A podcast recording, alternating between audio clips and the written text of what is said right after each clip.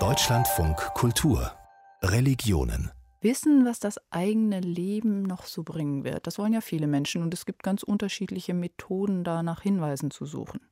In Indien soll schon vor vielen tausend Jahren ein Heiliger Vorhersagen gemacht haben, die auch für Menschen heute noch gelten. Aufbewahrt werden sie in Palmblattbibliotheken in Südindien, aber auch in Neu-Delhi lassen sich solche Prognosen bekommen. Antje Stiebitz hat sich das genauer angeschaut. I did it almost uh, five, six years back. Ich habe es vor fünf, sechs Jahren machen lassen und die Voraussagen waren sehr genau. Die Palmblätter haben mir eine wirklich gute Beratung geliefert. Sie haben mir eine Liste von Prognosen gegeben, die alle wahr geworden sind. Lokender Singh sitzt auf einem Stuhl im Wartezimmer des Sri Agastya Suganadi Jyotish Bhavan in Neu-Delhi, eine nordindische Zweigstelle einer Palmblattbibliothek, die in der südindischen Stadt Coimbatore beheimatet ist. Der 45-Jährige wartet auf eine Freundin, die er für eine Beratung hierher gebracht hat.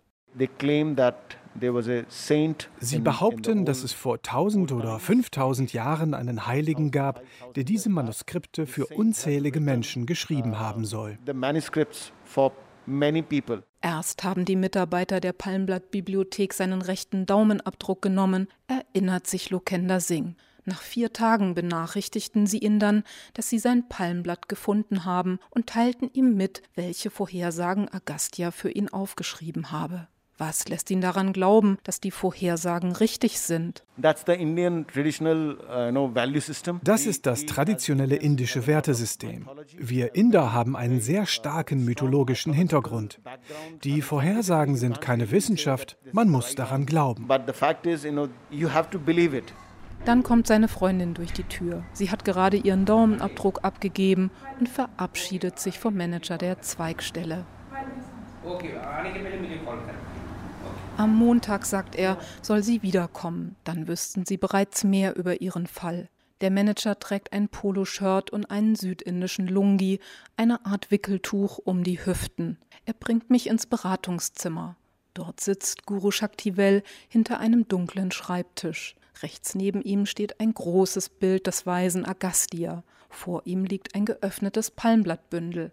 Auf den pergamentfarbenen, rund 30 Zentimeter breiten, holzigen Blättern, die mit einem Faden verbunden sind, reihen sich runde Buchstaben eng aneinander, geschrieben in einer alten Variante der südindischen Sprache Tamil.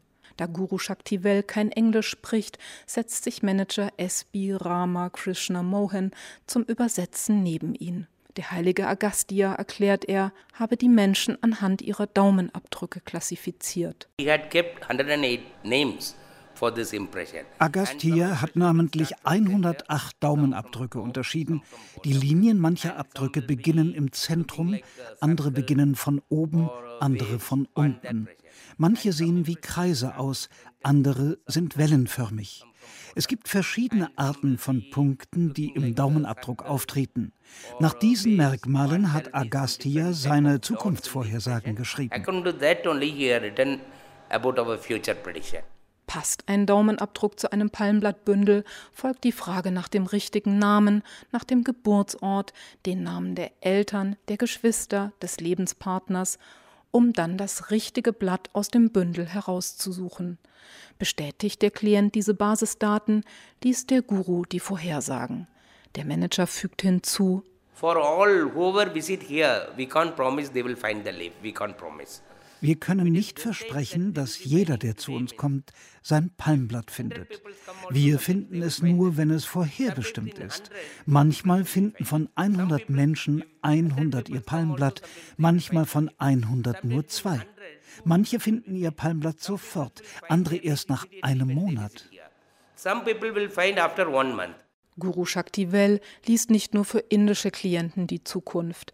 In seiner Filiale fragen Kunden aus der ganzen Welt an. Japan, Singapur, USA und Europa.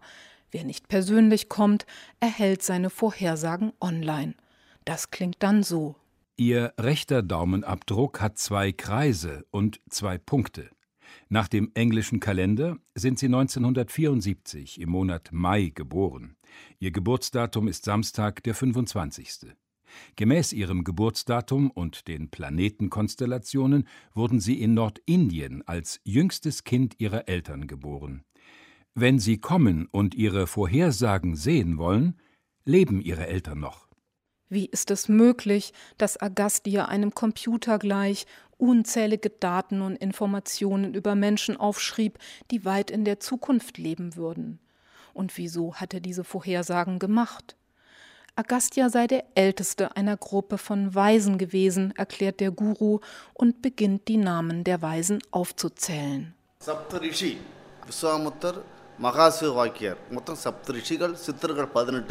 dann ergänzt der Manager. Lord Shiva Parvati had selected Agastya Maharishi because he was a very powerful Rishi. Das Götterpaar Shiva und Parvati haben Agastya ausgewählt, weil er ein sehr mächtiger Heiliger war.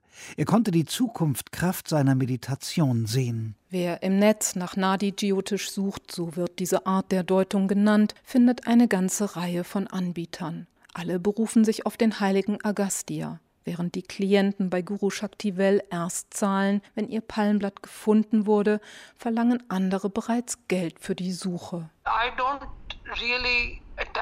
Ich greife nicht die Menschen an, die Rat suchen. Das Leben ist schwer und die Menschen suchen nach Antworten. Mirananda ist Biologin und Wissenschaftsphilosophin. Die indische Wissenschaftlerin unterrichtet am Trinity College im US-amerikanischen Bundesstaat Connecticut. Sie hat mehrere Bücher über die Rolle der Religion in Indien geschrieben. Sie stört sich daran, dass religiöse und mythologische Vorstellungen in Indien nicht kritisch hinterfragt werden. Niemand kann Mythologie abschaffen und keiner sollte das auch nur versuchen. Mythologie liefert symbolische Bedeutungen, aber in Indien wird Mythologie fast wörtlich verstanden. Ist es plausibel, fragt Mirananda, dass ein allwissender Mensch wie der heilige Agastya gelebt hat? Die Wissenschaftlerin plädiert dafür, dass Historiker und Linguisten die Palmblattsammlungen wissenschaftlich unter die Lupe nehmen. Denn das ist bislang noch nicht geschehen. Doch genau diese undurchsichtige Situation macht die Palmblatt-Manuskripte vermutlich so populär. Sie fasziniert und lässt Raum für mystische Spekulation, Verklärung und Projektion. Umso mehr, wenn die Vorhersagen zum Leben der Antwortsuchenden passen. Auf alten Palmblättern lassen sich also Aussagen über die persönliche Zukunft finden, wenn man dann glaubt. Wie diese Palmblätter aussehen, das können Sie entdecken auf unserer Webseite deutschlandfunkkultur.de-religionen.